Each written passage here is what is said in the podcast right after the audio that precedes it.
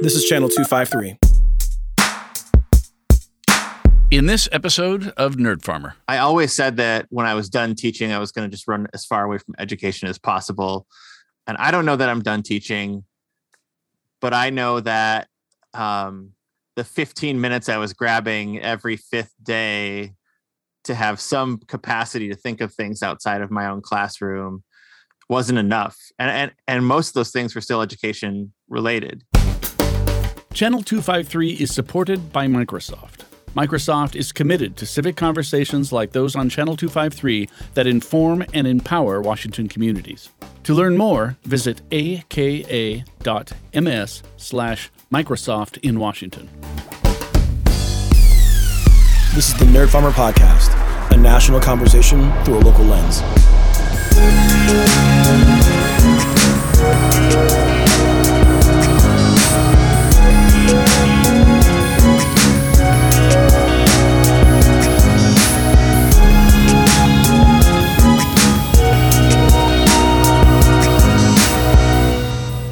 Welcome to the Nerd Farmer Podcast. My name is Nate, and I'm your host of Tacoma Abroad. Today's episode is brought to us by our friends at Microsoft. We have a returning guest. His name is Tom Rademacher. He's the 2014 Minnesota Teacher of the Year. You may remember we had him on the show in April of 2020 in the early days of COVID during the pandemic to talk about teaching online and also anti racist education. Uh, he has released a book called Raising Ollie, and we have him back on today to talk about that book and also the state of affairs in teaching. So, Tom, welcome to the show. Thanks for having me, Nate. Good to see you again. It's always good to see you. Uh, so, for folks who haven't heard the prior episode, uh, well, actually, so Tom is the person who I feel like is most similar to me in his advocacy and his disposition, except for the fact that Tom is a white dude and teaches English, and I'm a black guy that teaches social studies. Except that Tom is like not as social, I think, as I am, and so I, I'm excited for this conversation because I just want to touch base on a few things that like I'm seeing and kind of get your read on them. So, Tom, you are in Minnesota and you are looking at our beloved profession like I am, what is your read on how things are going for our fellow practitioners right now? Man, I mean, like a whole lot of stuff that we didn't need right now, right?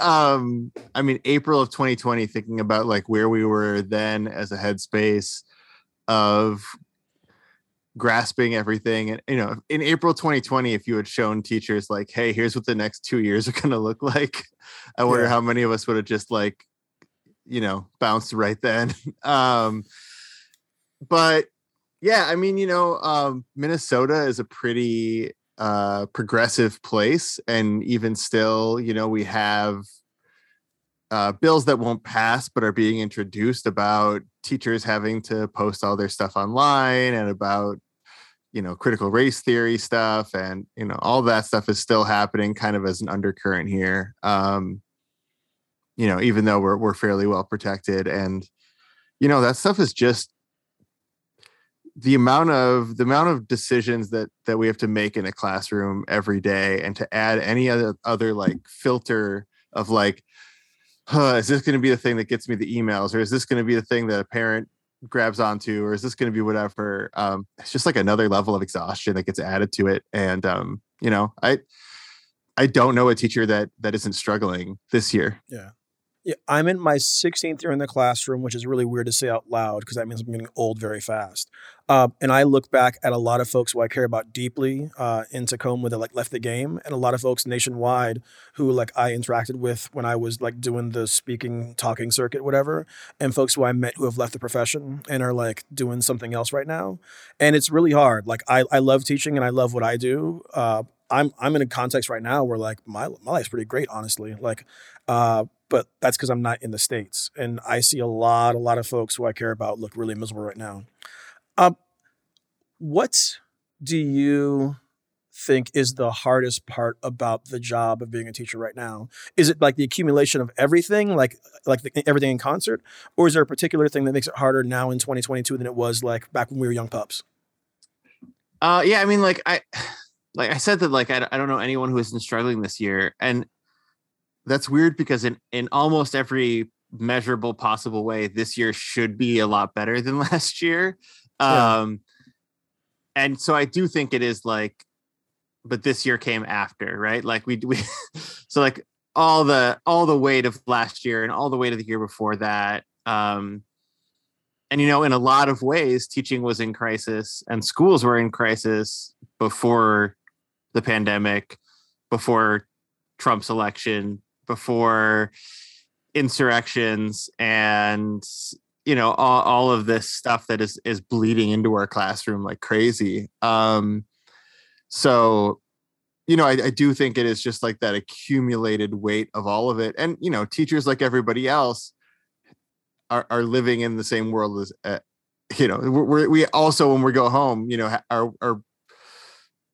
watching the news reading stuff interacting with people like everybody is having a hard few years and so like i think we have just like less and less to give.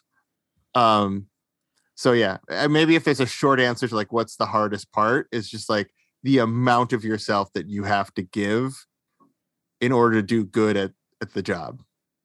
Yeah some, something i struggle with in my head is i wonder is part of this that like it's always been this hard and then that like folks who I've been following in the profession and folks who I kind of came into the job with 16 years ago are getting a bit older and we're a bit worn out. Like we've always heard the stories about how much turnover there is in like the first five years of teaching. And so part of me wonders, like, like it's definitely harder now because of the political element. Like the the the fights we were having before were were like curricular fights and about what to do within the classroom, not being acted upon by outside actors and like the politicization of education through like the political right, which actually brings here, here's here's actually a, point I wanted to pick, pick a brain about is is there an off ramp to this current era of like hyper partisanship? Actually, no, I'm not going to call it hyper partisanship. That, that excuses folks. Is there an off ramp to this like right wing moral panic nonsense that we're in the midst of in the states? I mean, I think there is like, because uh, at some point they're going to pick a different moral panic. I mean, like it, it oh, truly oh, like uh and that's when you when you look at like, you know, the the satanic panic and and, and then everything that came, you know, then it was the the drug wars and then it was um you know, feminism and then it whatever it was, you know, like the new thing that's going to get people all riled up so that they can kind of like excite and and control their base a little bit.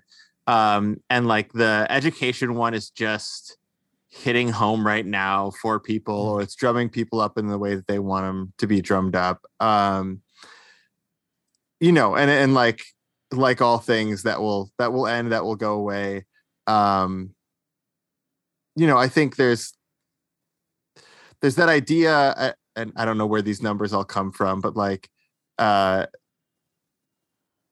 even among people for who they don't trust teachers largely trust the teacher of their own child. Um, and I don't know, like, you know, post CRT nonsense where people are still at with that, but like, um, for the most part, like once you get someone in conversation, I was just talking with a with a school librarian yesterday who was saying like uh, the only time she's had real problems with with parents is when she hasn't gotten to talk to them about a book um, that's in her library, right? Like a conversation, a human connection will often tamp down some of that like really reactionary thought and behavior. And so, you know, I think they're slow though it may be, I do think that like people are going to start to continue like well continue to experience the fact that their child is not being brainwashed at school and be like wait all this stuff that we're worried about like actually isn't happening um and then it'll be you know whatever's next like but reptile people are real let's go yell at them over there whatever it is you know? The last time we had you on we were talking about anti-racist teaching and for me, that is like the least controversial thing on earth, theoretically, and somehow has become a boogeyman uh, on the political right. And so I wonder, as somebody who's a pretty outspoken anti-racist in their classroom practice, uh, what has it been like for you to watch kind of this moral panic against anti-racism unfold, and like what in particular pushback did you experience? Um, I mean, I'm I'm in a really interesting school and I, I, think we talked about this a little bit last time you know like I, am just outside of minneapolis mm-hmm. um, mm. the district uh, is a really small district so it, it kind of has this like weird small town feel even though we, we border minneapolis it's just like this little place um, but also like our police department was responsible for killing philando castile and when there was protests against that um, you know, like we pretty much share a parking lot with the police department, um, kind of all gathered together there. So like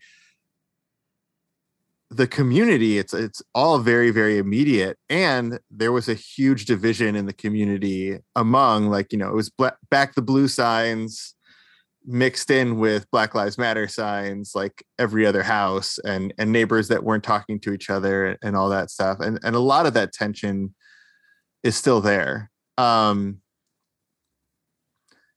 and certainly like it's you know my experience the last few years is that like as we as teachers try to push for um stronger and better and more informed anti-race education is is we weren't making either side happy. So you know like uh for one side you know for for a, a progressive um leftist kind of side of things we weren't moving fast enough um, which i understand. And then for another side it was you know how dare you talk about systemic racism in class? Why don't you just do normal english uh, was you know often what i get. Um,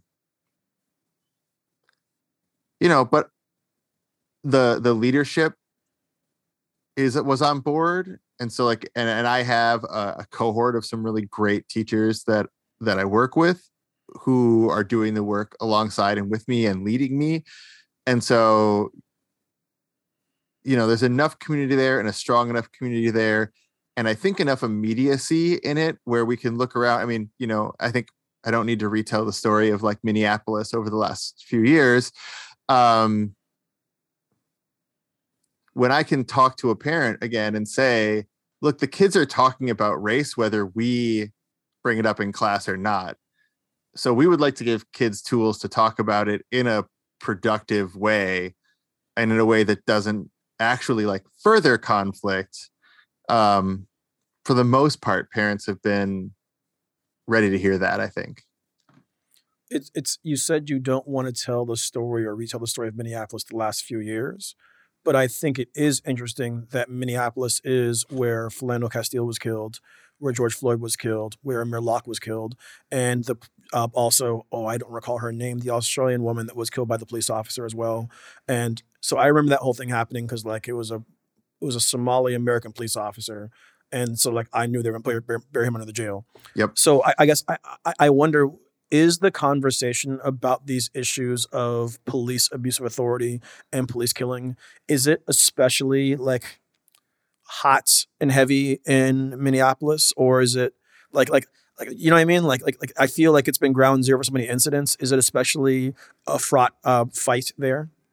Uh, in within Minneapolis and like the inner ring, it's it's not. Um, the fight is with the like the exurbs and beyond the people who sure. are are now scared to come into Minneapolis because it's so lawless and awful. You know all these nonsense things that are being said. Um, there was just another thing like in the last couple weeks where uh, one of the Minneapolis middle schools in their school paper said, "Hey, if you are looking to go um, protest, here's some like general guidelines for how to protest respectfully." And and included in that was this idea that you know if you're a if you're a white person and you're you're protesting police brutality and someone passes you the the blowhorn like keep passing it.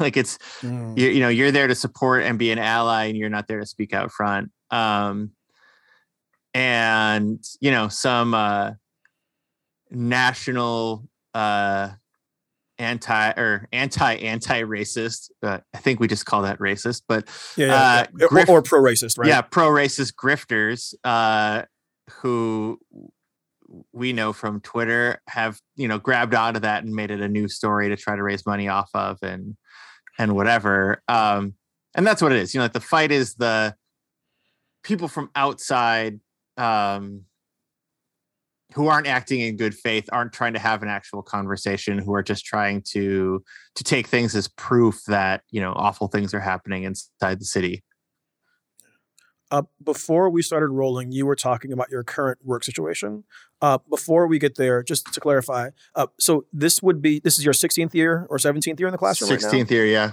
16th year so we start with start at the same time uh, do you want to talk a bit about your current leave that you're on and kind of what you're thinking about and how you're evaluating things right now? Yeah. Um, yeah. So I'm I'm on a leave from the classroom right now. That's that's um, you know, I, I've been working with my district on it for a while to kind of figure out how it's gonna how that would work. But I mean it's a hard thing to it's a hard thing to really like talk about. I think even bringing it up ever uh I, I feel really guilty. I mean, like right now on on while we're recording this, I should be in my classroom. I should be in front of my students. Um, you know, like so every day that I've been off on leave, you know, I spend a good portion of the day just like faces cycling through my head and like um this thing came up in the news. How would I talk about this? Um, but you know, it was there was kind of this like slow burn of it just I think all teachers understand this balance of like teaching takes a lot out of you and it, you get a lot from it. Um, and for 15 and a half years, I got more than it was taking.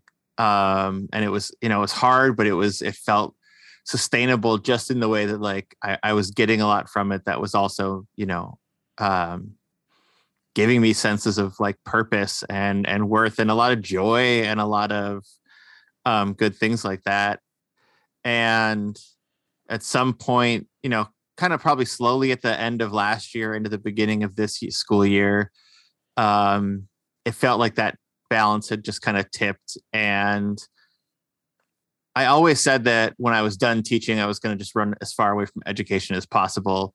Um, and i don't know that i'm done teaching but I know that um, the 15 minutes I was grabbing every fifth day to have some capacity to think of things outside of my own classroom um, wasn't enough. And, and and most of those things were still education related. You know, most of those things were looking at um, the situation and, the the emotions that teachers feel themselves in right now and where that profession is um you know i want to i want to devote time to that and i couldn't while i was in the classroom and knowing that i wanted to was making it harder for me to stay and it was just like a switch flipped in there where like all of a sudden it was like i i think there's some other stuff out there for me and and just thinking about it is making it harder for me to to be here just day to day how much of that was like the COVID and like being online versus how much of it was just like the existential job of being an educator in 2022? I mean, I think a lot of it was and is like COVID. Um,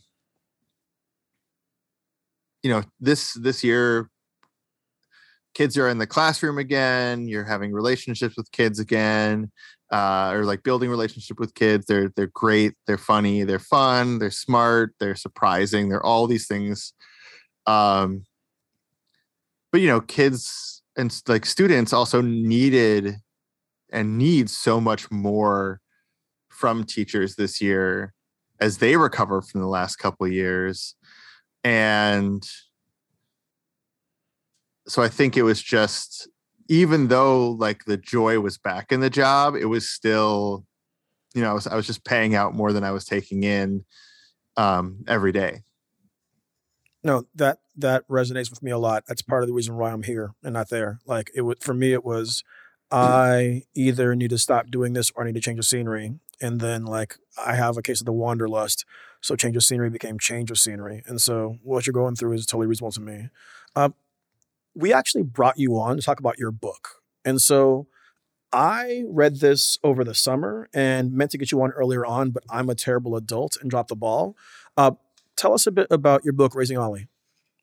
Yeah, so there was uh, my my first book, uh, which is called "It Won't Be Easy," uh, and the original title of the first book was Welcome to the Shit Show, uh, which is still the first chapter of the book. Is called that. Um, but it was the one fight I lost with the the publisher was the book title. But uh, was that book was very much for newer teachers, um, but it, teachers in general. But like it was very much a here's a book about teaching, a memoir about teaching, and in my head, I felt like I knew what like the nat- the natural sequel to that book was going to be.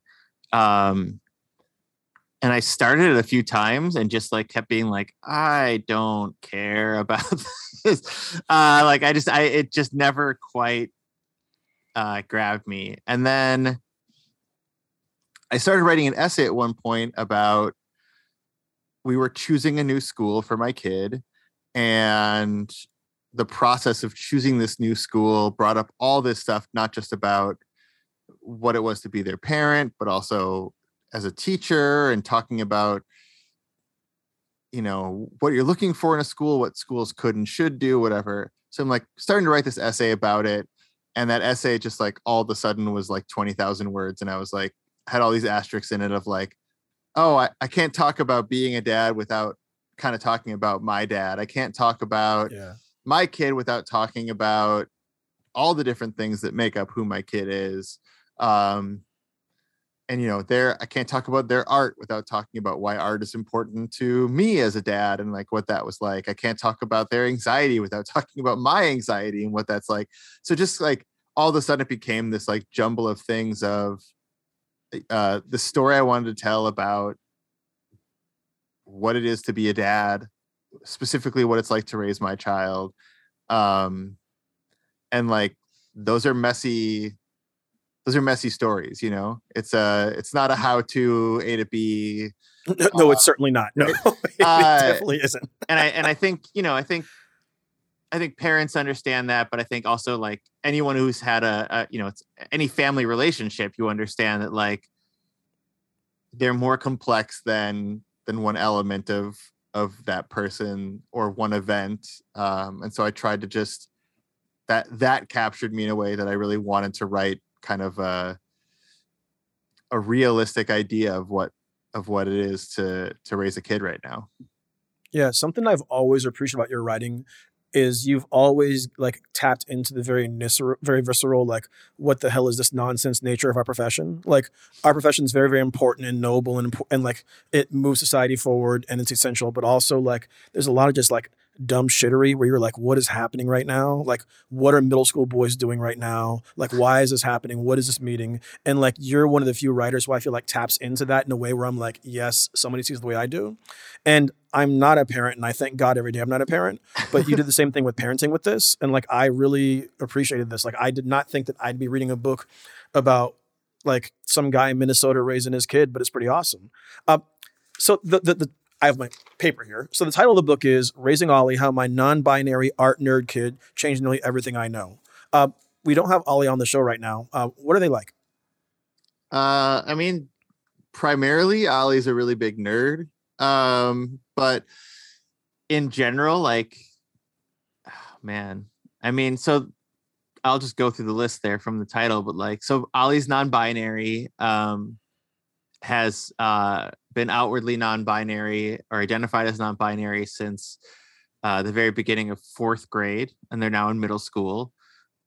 Uh, that's a big part of who they are and a big part of who like their friend group and, and stuff like that um, they are uh, really really into art and a really talented artist they gave some of the illustrations for the book which was really fun um, and in a couple years they'll hate it because like every artist they look back on things that they've done and get really upset uh, and yeah i mean they're also just an incredibly intense kid. Um, they feel things really intensely.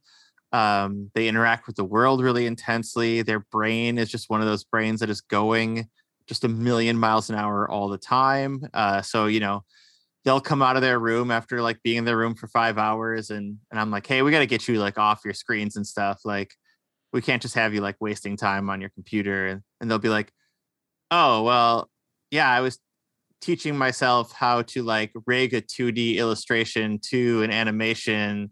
Uh, you know, so I can bub like stuff so far above my my head.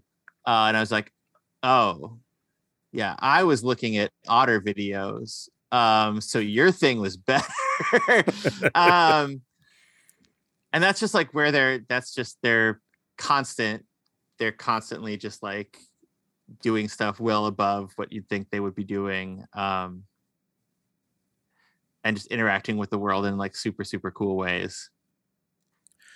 Is it weird raising a child who for all intents and purposes if is not smarter than you like would be smarter than you if they had the experiences um yeah i mean like it certainly wouldn't have been my choice. Uh i've known a couple like really really intelligent people in my life and like high intelligence does not always match up with like a happy life. Um and so yeah i mean like i Ollie is certainly smarter than i am um and as they but like also often can't find their other shoe when it's on their foot uh you know so i'm still necessary in lots of ways um yeah i mean it's it's really interesting like there's there's so many times where you know we're certainly like i just want to be like can you just chill out and do this thing? or like can you just chill out and just like watch this thing? and they're like no. Like uh so yeah it's it's it's there's high intensity there all the time yeah, it sounds like it. So we will take a break here. And then on the second half, what I want to do is I want to share some of my favorite passages and kind of have you tell the story of either what's happening with Ollie and then also what was happening with you, because a lot about your practice as well. Uh, in particular, I want to hear about the guy with a manila envelope on back to school night. So we'll be back. Hello, I'm Evelyn Lopez, host of the Channel 253 podcast Crossing Division. This episode of Channel 253 is sponsored by Microsoft. Microsoft is proud to support Rainier Scholars. Rainier Scholars believes that all students deserve an equal opportunity to excel academically and become our next community and business leaders. And now they're in the 253. Rainier Scholars Tacoma is a long term college readiness program for underrepresented students of color in the Tacoma community. They recruit in the fourth grade, start working with students and families the summer before fifth grade, and walk alongside them through college completion with the goal of graduating with minimal debt. Do you know a student who should be part of the first Tacoma cohort? Recruitment is now underway. Microsoft and Rainier Scholars share the desire to cultivate a growth mindset and believe every student deserves the opportunity to achieve more. To find out more about Rainier Scholars in Tacoma, visit rainierscholars.org and click Tacoma. My thanks to Microsoft for their support of Channel 253 and Rainier Scholars. And we are back. Thank you so much for downloading the show today. This show is part of the Channel 253 Podcast Network. We're a network of podcasts giving voices, or sorry, giving uh, a place for voices that you won't hear elsewhere. Uh, we do this because we believe in community and we believe in storytelling and we want to make the world a better place. If you enjoy what you're listening to right now and enjoy what we do with the network, I'm going to ask you to consider joining Channel 253 as a member. Your membership would cost $4 a month or $40 a year. It's worth it. It's worth it. Uh, and membership gets you access to our member only Slack and also Doug's off the record member only podcast. Uh, in the member only Slack, we have a couple of channels that are up and running right now. One about the Ukrainian conflict, although by the time this airs, at the rate things are going, this may be over for the good. Uh, there's also a channel, again, I keep talking about it, about books where Kenny Coble and everybody are talking about the books they're reading. Tacoma News is always, always popping. And now the Sounders are underway. The soccer channel is popping as well. And so think about joining. No, don't think about it. Just do it. Like you've been thinking about it too long. Just do it. Do it. Join Channel 253 as a member. It is channel253.com slash membership. Uh, also, if you want to help the show out and you're already a member, one thing you can do is write a review. Uh, if you write a review, algorithms work that way. It helps people find the show. Uh, you can write one on Apple Podcasts and also on Spotify, although Spotify is complicated and Joe Rogan's an asshole. But that's a different conversation. All right, Tom, we're back.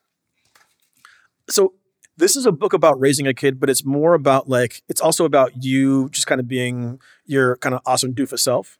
And so what I kind of want to do is run through some of my favorite passages and then kind of have you tell us the kind of backstory to those, if you don't mind. Yeah, for sure. All right. Uh, this first one is one that hits home for me because you and I have talked about how we kind of run from the school choice fight.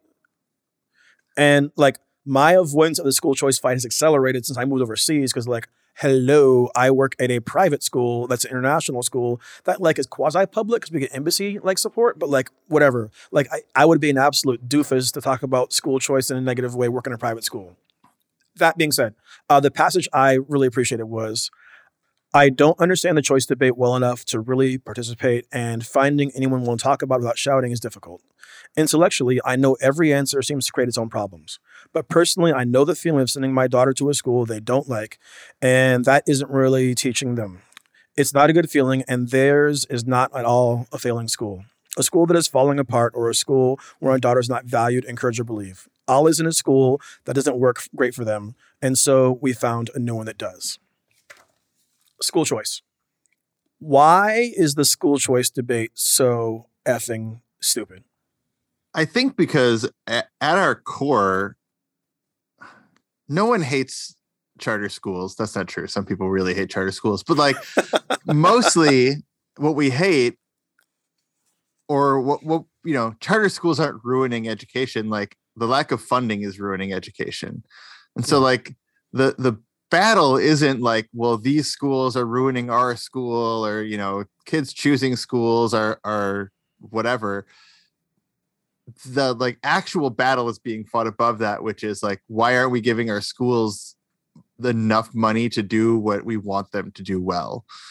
And so, be, because we're not, because we're underfunding our schools, a lot of battles come down to you know fighting over like the scraps that we get so right now in Minneapolis, so both Minneapolis and St. Paul, um, both teachers unions have um, filed notice to strike in the, within the next like week or two. Um, so like both major cities might be striking at exactly the same time, and when you read like the the teacher demands, none of them are unreasonable. And when you look at it from the district point of view, you realize that it would be nearly impossible to do half of them before running mm-hmm. out of money and having to like tank the entire district, right? Um, and it's like I think the district would want to give you all those things if the funding was there. Um, I think the same is true about you know about charter schools, about choice, about all those things. Um, I think there's a lot of acrimony around it, but it all comes from like the scarcity economy that we're all running on in schools. Yeah, it's I have been screamed at by my fellow well, actually nobody screams at me in real life because like I I haven't taken that shit. But, but so I've I've been yelled at online uh, by my fellow practitioners and fellow union members about like my not hating charter schools. And the thing for me is that like if you don't want black and brown and low income families in that order, by the way, to choose charter schools, then how can we make the existing schools places where their kids, where they feel like their kids are loved, cared for, and valued? And that, but that's also too easy of an answer because the reason why it's hard to do so is because of funding, like you're talking about. I, I, get so frustrated with the school choice fight because I see people who I agree with on like 85% of the issues and act just like absolute buffoons. And I'm like, what are you doing? And like watching people who like otherwise should be allies fighting over like minute details to me is like the most fatiguing thing in the world. And I feel like the fight never gets better and there's never a new argument. It's just the same trench, throw a grenade, lob a grenade, break a relationship, ruin a friendship, whatever, over and over again and it's it's it's so tedious but i don't know how to uh, uh, so I, I just don't see an off ramp for the same tired awful fight uh, besides just not engaging in it. And then in not engaging in it i'm basically ceding the ground in the profession as a teacher to folks who have like crazier and louder views. Yeah i mean there's uh you know in my my teacher of the year year, I thought I was going to really come in there as a, a, a moderating voice in that discussion a little bit and be like, hey, why don't Yeah. we get some people together from both sides and and have an actual conversation about that? And like the level to which that blew up before it was even named, and then and then the level to which like there are people within my union that to this day cannot stand me and and pray for my downfall. And there are people within like the reform charter whatever network that like absolutely can't stand me. And you know and, and it's again it's it's on most things it's like we agree on so many things. And like you said it's it's these these little pieces that you have decided are of the utmost importance to you and and so much so that you are unwilling to like recognize any nuance in in that conversation Yeah, Right. and I, I, maybe I'm a stooge and I didn't see it coming, but I'm also shocked the extent to which a lot of the folks in the school choice fight have become like the willing dupes. Actually, dupes is the wrong word. That, that deprives me of agency. Uh, have become the willing foot soldiers of the CRT moral panic, and it's that moderate white market based reform educator who we never should have trusted in the first place, who was like taking up arms with the CRT moral panic, who I find like the most I, I don't know why I'm I shouldn't be surprised or disappointed, but I somehow find myself being both. And I don't know why I'm being both. Like I should have known better. But like that's the other element is is that a lot of the school choice warriors from like 2012 and so on have just become like CRT moral panickers and gross. It's really really super gross and and those are people who for so many years were outwardly allying themselves with communities of color and especially black communities and Yeah. have just like within months been like utterly alienating themselves and utterly throwing that under the bus and yeah i mean i just i'd say i don't know how they sleep at night but like i don't know probably on piles of money uh Yeah, I- I'd say, uh, on a pillow with grant money for sure. yeah. But it's like like for years, we, we need school choice for black parents and black families. Here's our new white paper uh, with this black family on it. By the way, anti-racist education is racist. Like, what do you like? That that shit is so so stupid. But that's that's that's dozens of people. Yep. Dozens of people. yep dozens of like yeah well funded and well platformed people um who yeah I mean, my only hope is that they have for a short term uh false gain have utterly like ruined themselves in the long term Yeah. because people aren't uh, people aren't going to forget that either Oh no, man! I got I have a they're gonna have a hard time Stark. yeah I'm like, absolutely. Uh, uh, another passage I would love to have you tell us a bit about is the back to school nights and the dad with the manila folder. Oh, yeah, this was good. This uh, so I I spent the first uh at, what 12 years of my career teaching uh at a school that was an anti-racism like an arts magnet school. And so there was there was like nothing that I could do as an anti-racist teacher that was going to give me like real real pushback. Um and then uh, I switched to this school that was like a near ring suburb that had a, a much larger population of white kids and a very like um like white families who had been there for generations and generations and families and like all of our like BIPOC kids that are mostly like are, are newer to the community don't have a lot of like the community clout or whatever. So it's like this much like stronger you know like the whiteness is the whiteness is strong in the in the community right?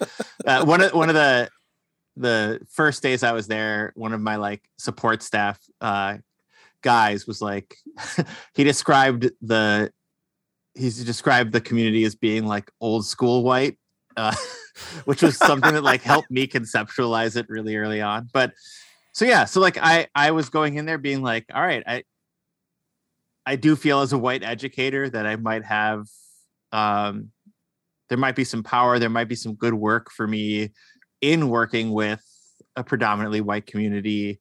Um and you know like a lot of the worries that i had were were misplaced. Like the the the kids there are, are really super great. Um and, and there has been a lot of really cool work and a lot of cool work that's that's led by the kids in that district. Um, but my very first night like talking to uh, staff or talking you know talking to families talking to whatever was this back to school night. And i was in my room eating my dinner on like you know my 20 minute break um, where i was supposed to be standing outside to for open house stuff. And uh, parent walks in with this manila folder and he's just like all right you're mr rademacher okay i need to talk to you and i was like cool i'll be outside in a little bit and he's like no we're gonna we're doing this now and so we sit down he pulls out this little folder and in this folder is like I don't know, six different essays I've written online about anti-race education in some way. Um, and it's they've been gone over with a highlighter, there's notes. He's also like gone through the comments section of them and like not just what Oh, people dear. commented, but like what I responded to in their comments and like just all this stuff. And um his ultimate argument that he was making was and I, I don't think this was a good faith argument that he was making, but his argument was if we talk about race in school, it's going to make his white boys feel uncomfortable and then they're going to become neo Nazis. And so, because he doesn't want his kids to become neo Nazis, we shouldn't talk about race in school at all. uh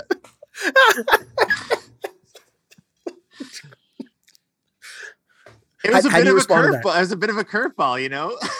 Yeah. Um, you know, and that was uh it took me a while, but it did. You know, there was a part of me that was like, you know, th- this this dad really just wanted to argue with me. He really wanted to fight with me, and there was a point in the conversation where I recognized like I can't, and it is not my job to try to fix this man.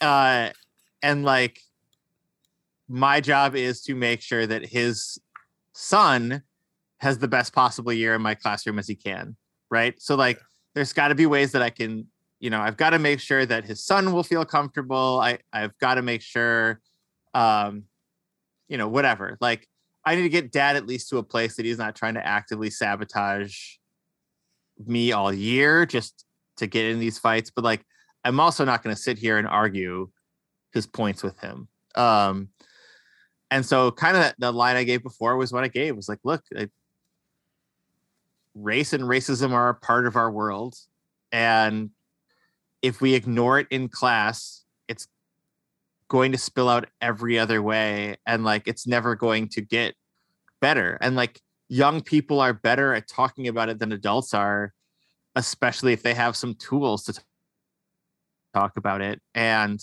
you know i'm i and this is honest right like I, I don't feel like it's my job as a teacher to change anyone's mind in my classroom. Like I want Yeah. them, yeah, I'm yeah, I'm sure you're the same. Like I want them to have the, part of their tool is to be able to like listen and to understand why other people might think different things. That's different than you need to agree with them. And I want you to be able to to like as as well as possible be able to illustrate why you believe what you believe. And like to me that that exchange right the the discussion rather than a debate is one of the most powerful things we can do with young people and one of the most powerful things missing from our world is the ability to like have two people that disagree talk to each other long enough that they understand why the other person feels the way they do and that's it right? The, the conversation doesn't need to go past that to the point where one of them brings the other one over to their side. It's just a matter of like understanding one another. Um so i really i you know as often as he would let me talk that's what i tried to say. A lot of it was just him i you know he just wanted to press play on all the things he believed about about everything. So um yeah it was a very interesting uh intro to the to the new school a bunch of years ago. How, how'd that year go in the end with that kid and that parent? Um, about as well as you would think. I think once he realized that I wasn't interested in fighting with him, he kind of went and picked fights elsewhere. Um, Sure. Mostly with with um, women that were on staff. Um, and you know, I I the son didn't grow to love me and I was his favorite teacher ever and but you know he he got his voice out in class um he did some really great stuff for me like he he's a super super super smart kid. Um you know it was but it was okay. Like Yeah. we, it went all right. By the end of the year like I you know I me and the dad weren't best friends but we were cordial with each other so that was a little bit better. No, we, we occupy this weird space where we're like we're we're classroom teachers but also like quasi public figures. And i feel like sometimes people mistake that like i don't stand in class firing off the tweets that i fire off like in real life and given the takes i give in the podcast in my classroom like i'm not an idiot. And there's a difference between like how i present myself in the classroom and like what we say in class and what we and like the conversations we have and then like how i am when i'm hosting nerd farmer or like rocking a panel someplace. Yeah, But, like- and like how I'm gonna react to like a, a some white dude on Twitter like saying some like nonsense. The way that we're. I'm gonna respond to him is gonna be very different than how I'm gonna talk to a 12 year old like Right, student yeah. in my class, right? Like I I'm not gonna I'm not gonna try to cancel the kid, right? Like uh um yeah, it's a very, very different different thing. You know, like I think both both things come from the same core values. Um Yeah. and like, you know, I in a lot of ways, like um those two things help each other. Like it, it helps me to be able to have uh, maybe a more full-throated voice of my own opinions outside, knowing that inside my classroom, my opinion isn't really that important. It's not really a place where I'm there to tell kids what I think and why. Yeah. It's, another part of the book that I want to kind of talk about is I wish I had a time machine at times where I could go back and change choices that I made. Um, I think about how intolerant and ridiculous I was when I was younger and the kind of person I was and how I am now. And I, I have a lot of regret about it.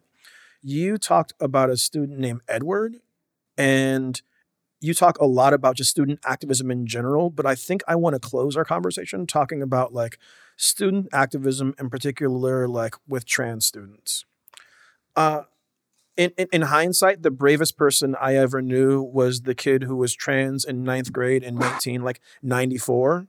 Like if you think about how much courage it took to be trans in 1994, that person has way more courage than like the guy that joined the Marine Corps or anything else. I don't know where they are today, but like I I I regret things that I said to them and that things that I allowed my friends to say to them. And part of that drives the way I engage with the trans and the uh, well the gay and trans community today as a teacher. We were just saying that like our classroom practice is not like our Twitter or essay or panel practice, but our classroom practice does, I think, is closer to sorry, I think our our our writer social media persona is closer to like the student activism work that we do.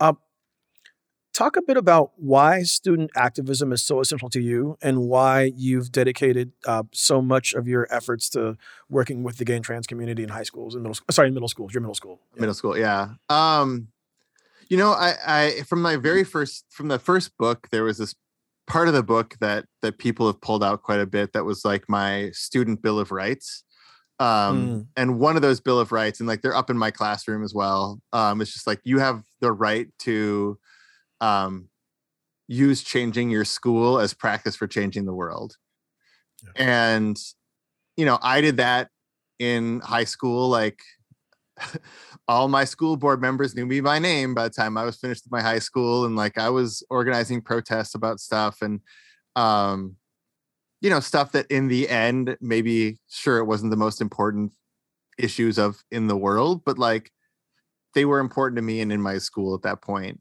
um and to me students are the most they're the most powerful group in the Mhm. school um but often the individuals who are given the least amount of power.